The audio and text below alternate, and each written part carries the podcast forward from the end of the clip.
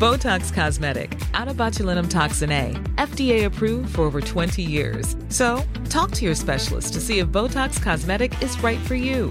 For full prescribing information, including boxed warning, visit BotoxCosmetic.com or call 877-351-0300. Remember to ask for Botox Cosmetic by name.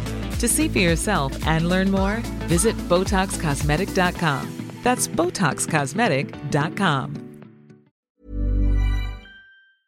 Cosmo Kentish Barnes is with John Collier, a self taught botanist who wants locals to start planting edible perennials, not commonly found in the region, that are growing in his nursery and food forest.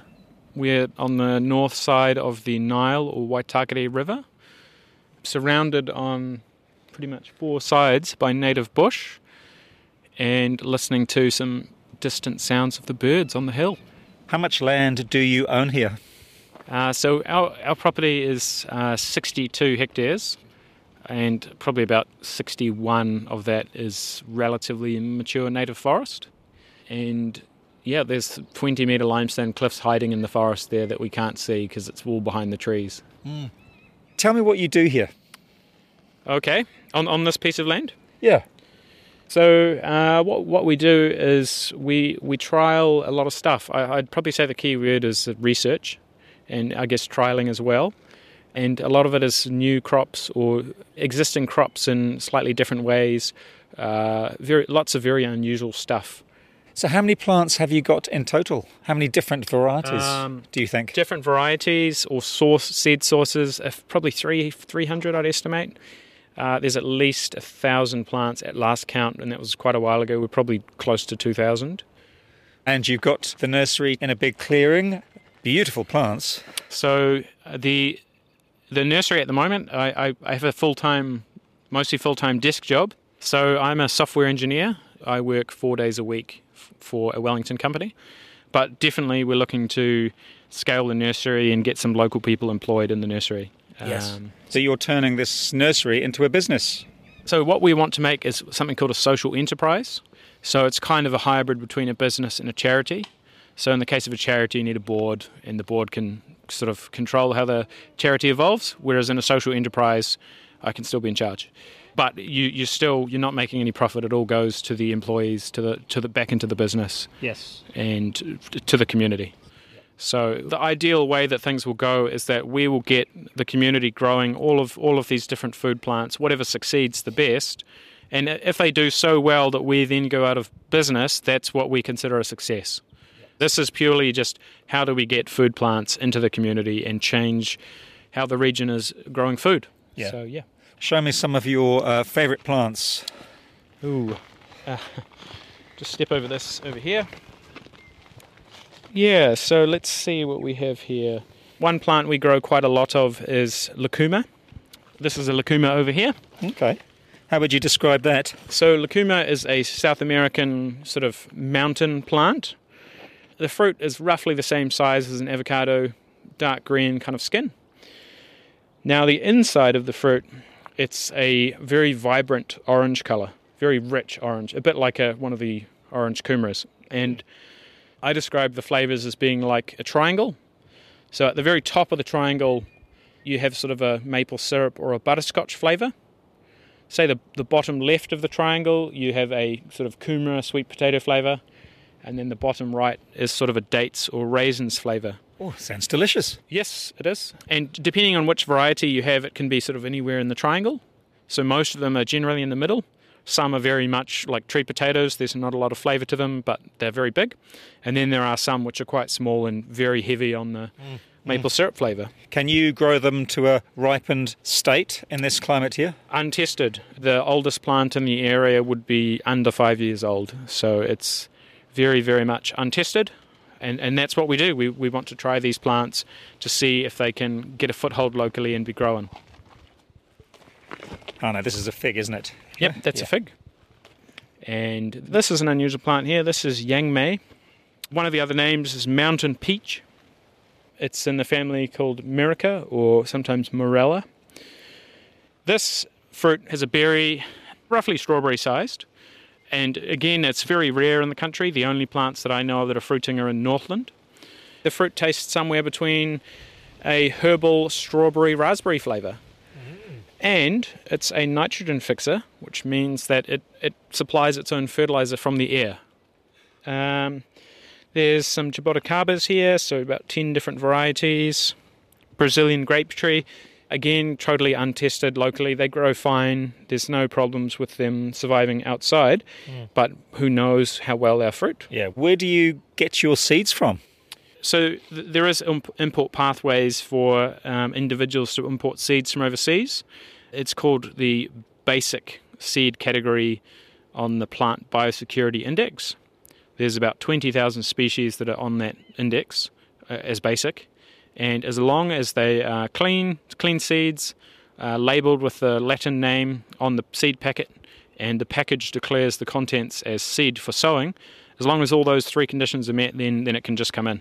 Uh, there's a few others we've imported with phytosanitary certificates, such as these. These, uh, because of myrtle rust, they have to be fumigated, and that requires uh, a declaration by the seed seller that they've fumigated the seeds. So, for some of these plants, it's going to take a long time before you Yep. can actually Yeah. determine whether they will fruit successfully in this area. Yep, uh, definitely the most long term of that would be the bunya, which we can go have a look at over here. So this is a bunya here. Uh, that's an Australian native plant. Oh, it's a bit prickly. It's very prickly. it's native to sort of Queensland, two areas in Queensland. Is well known for eventually producing a rugby ball sized cone. And inside the cone would be, um, how would we describe those? Well, strawberry sized nuts, large strawberry sized. And they roughly taste sort of halfway between a chestnut and a pine nut and a very, very important food for Aboriginal Australians, and just a great item to have. So in Australia, there's a bit of a renaissance with, with the bunya, and people are really picking up the the things you can do with it. And it's really the last few years that there's been a lot of support. And um, bunyas grow fine in this part of the country, but you're looking at 30 plus years to get them to fruit. You are here for the long haul. Yep, definitely. Yep. When did you first become interested in plants? Hmm. I've grown plants on and off definitely since being a young kid. Uh, I've grown, I think the first thing was probably flowers. There was ferns in there, there was cacti, there was carnivorous plants, there was medicinal plants. Uh, it, it, there was, it was all in there. But I think when, when we lived overseas for a couple of years, and while we were overseas, I think that's when it really clicked that we are very dependent on going to the supermarket for our food. Pretty much everyone is, and uh, as we've seen just in the last few years, the, the the feeling of being comfortable at the supermarket can quite quickly change from one of being comfortable to being a bit more like, oh, oh there's prices, uh, and and so that's why we wanted to get people to grow their own food, but in a way in which it's not super high effort. So everything we grow here is perennial. So one one thing uh, that a lot of gardeners who, who grow annuals will know is that if you miss a year, you don't really get any food. If you leave your bed a year, you, there's no food. Whereas in a, a perennial situation like like an orchard or a food forest, if you don't do any maintenance for a year, you just you can still go harvest avocados, you can still harvest citrus. The apples are all there, uh, the bananas are still there, and so that that's really what we think is is a big part of the food security is these perennial plants that just grow and then when you need them you can you can use them. What's that plant over there with the big, lush, dark green leaves? So that plant uh, it's a loquat. And yeah, loquat is if you haven't tasted it, it's a bit like a mango apricot plum kind of thing. Um, definitely one of my favorite fruits. And do you know if that will grow to a fruiting stage here? Yes, there is uh, fruiting loquats on the west coast already. Uh, they're, they're relatively tough, and you can grow them pretty much in the entire country. I think. I think only some inland parts of the east coast of the South Island are, are going to be too cold. Uh, they can handle sort of close to minus ten, I think.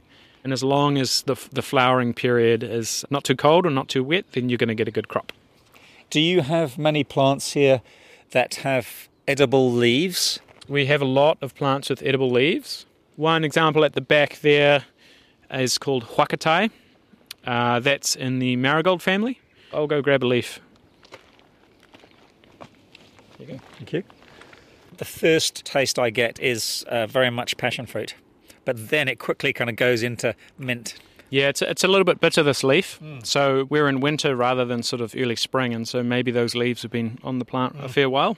This would be nice in salads or for cooking. Yep, South American cooking, it's uh, definitely a key flavour.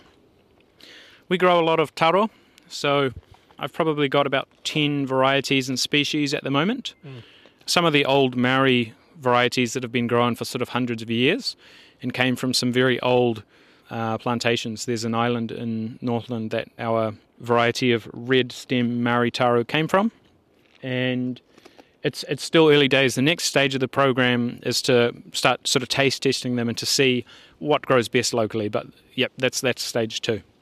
Beside the nursery, you've got several large banana trees. Yep. So those are actually our ornamental bananas. We do have edible bananas up the hill that are also fruiting, and we'll walk up to those shortly. Um, the one on the left is a species called Musa basjoo, or the basjoo banana, and we grow that to uh, as, a, as what we call a mulch plant.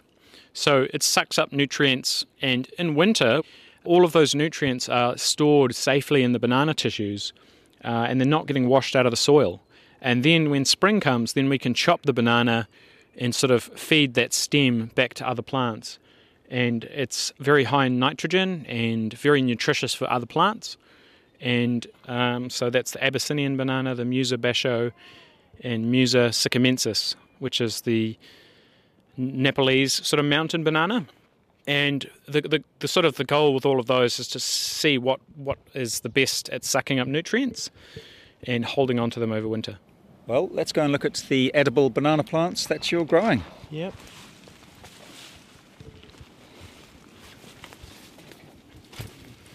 We're just coming up to the older banana patch now. So here we have Goldfinger and Misiluki. Nobody recommends another banana more highly than this. And so, yeah, we've been getting them into the community and getting people growing them. And we're coming up now to a couple of the terraces. So here is a Mexicola avocado seedling that we, we grew from some seed that escaped from a very old avocado orchard. The the skin is very thin and actually you eat the skin, it's peppery. And we're aiming to get this fruiting soon and sort of and then we can do a bit more controlled hybrids and that kind of stuff. When you say we, who, who are you talking about? Oh, me and my wife. Um, she does help me a fair bit, but also I've I've got a fairly good um, network locally of people who help. So some of the other stuff people help locally with is uh, say the citrus. Uh, I've got people locally who help with avocados and plant out a bunch of seedlings. And through that process, we look to select better stuff that we can we can use locally. Um, I've got about ten different species of ginger and yeah, we're, we're trying to find again and rank what are the best sort of four or five gingers for the area. So one of the gingers we're quite keen to to get planted soon is an Australian native ginger. It, it's fairly similar to lemongrass, but with a sort of a ginger hint to it, and it, it smells and tastes like lemon.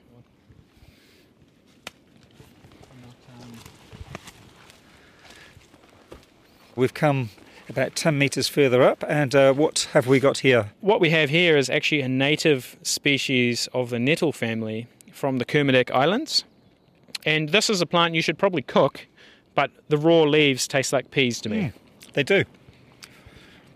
Cooked peas. Yeah. That that's one of the plants where there is no other recorded information of people eating it. Hmm. Now you've got heaps of shells scattered around the plants.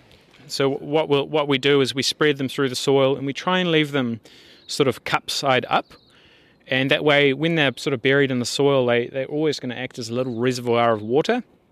They also buffer the soil pH ever so slightly. Um, yeah, so here you can see the workers have dug the path a lot. This is a, a terrace in formation, and we're about a metre above the, the true soil level. The terrace is about a metre and a half wide, almost two metres at points. There's, uh, I haven't measured it, but we're, we're looking at one, two, three, sort of three and a half, four, four of them. They're about at least 20 metres long. So, yeah, that's close to 100 metres of um, terrace. A lot of plantable land. Yeah, and as we're standing now, we can look down at one of the banana patches of a variety called Pisang Awak. It just means normal banana. the Malaysian word sounds way more exotic. Yes. Uh, so that one there, there's now probably five or six pups, and we'll we'll split those off in spring. And already there's starting to be a bit of a dent in the local area from bananas that we've supplied. So other people are starting to get fruit on their plants, and who knows, there could be could be a lot more backyard bananas in the Buller. Excellent. John Collier talking to Cosmo at his West Coast Agroforestry Nursery at Charleston on the West Coast. Botox Cosmetic, out of botulinum toxin A, FDA approved for over 20 years. So, talk to your specialist to see if Botox Cosmetic is right for you. For full prescribing information, including boxed warning, visit BotoxCosmetic.com or call 877-351-0300. Remember to ask for Botox Cosmetic by name. To see for yourself and learn more, visit BotoxCosmetic.com. That's BotoxCosmetic.com.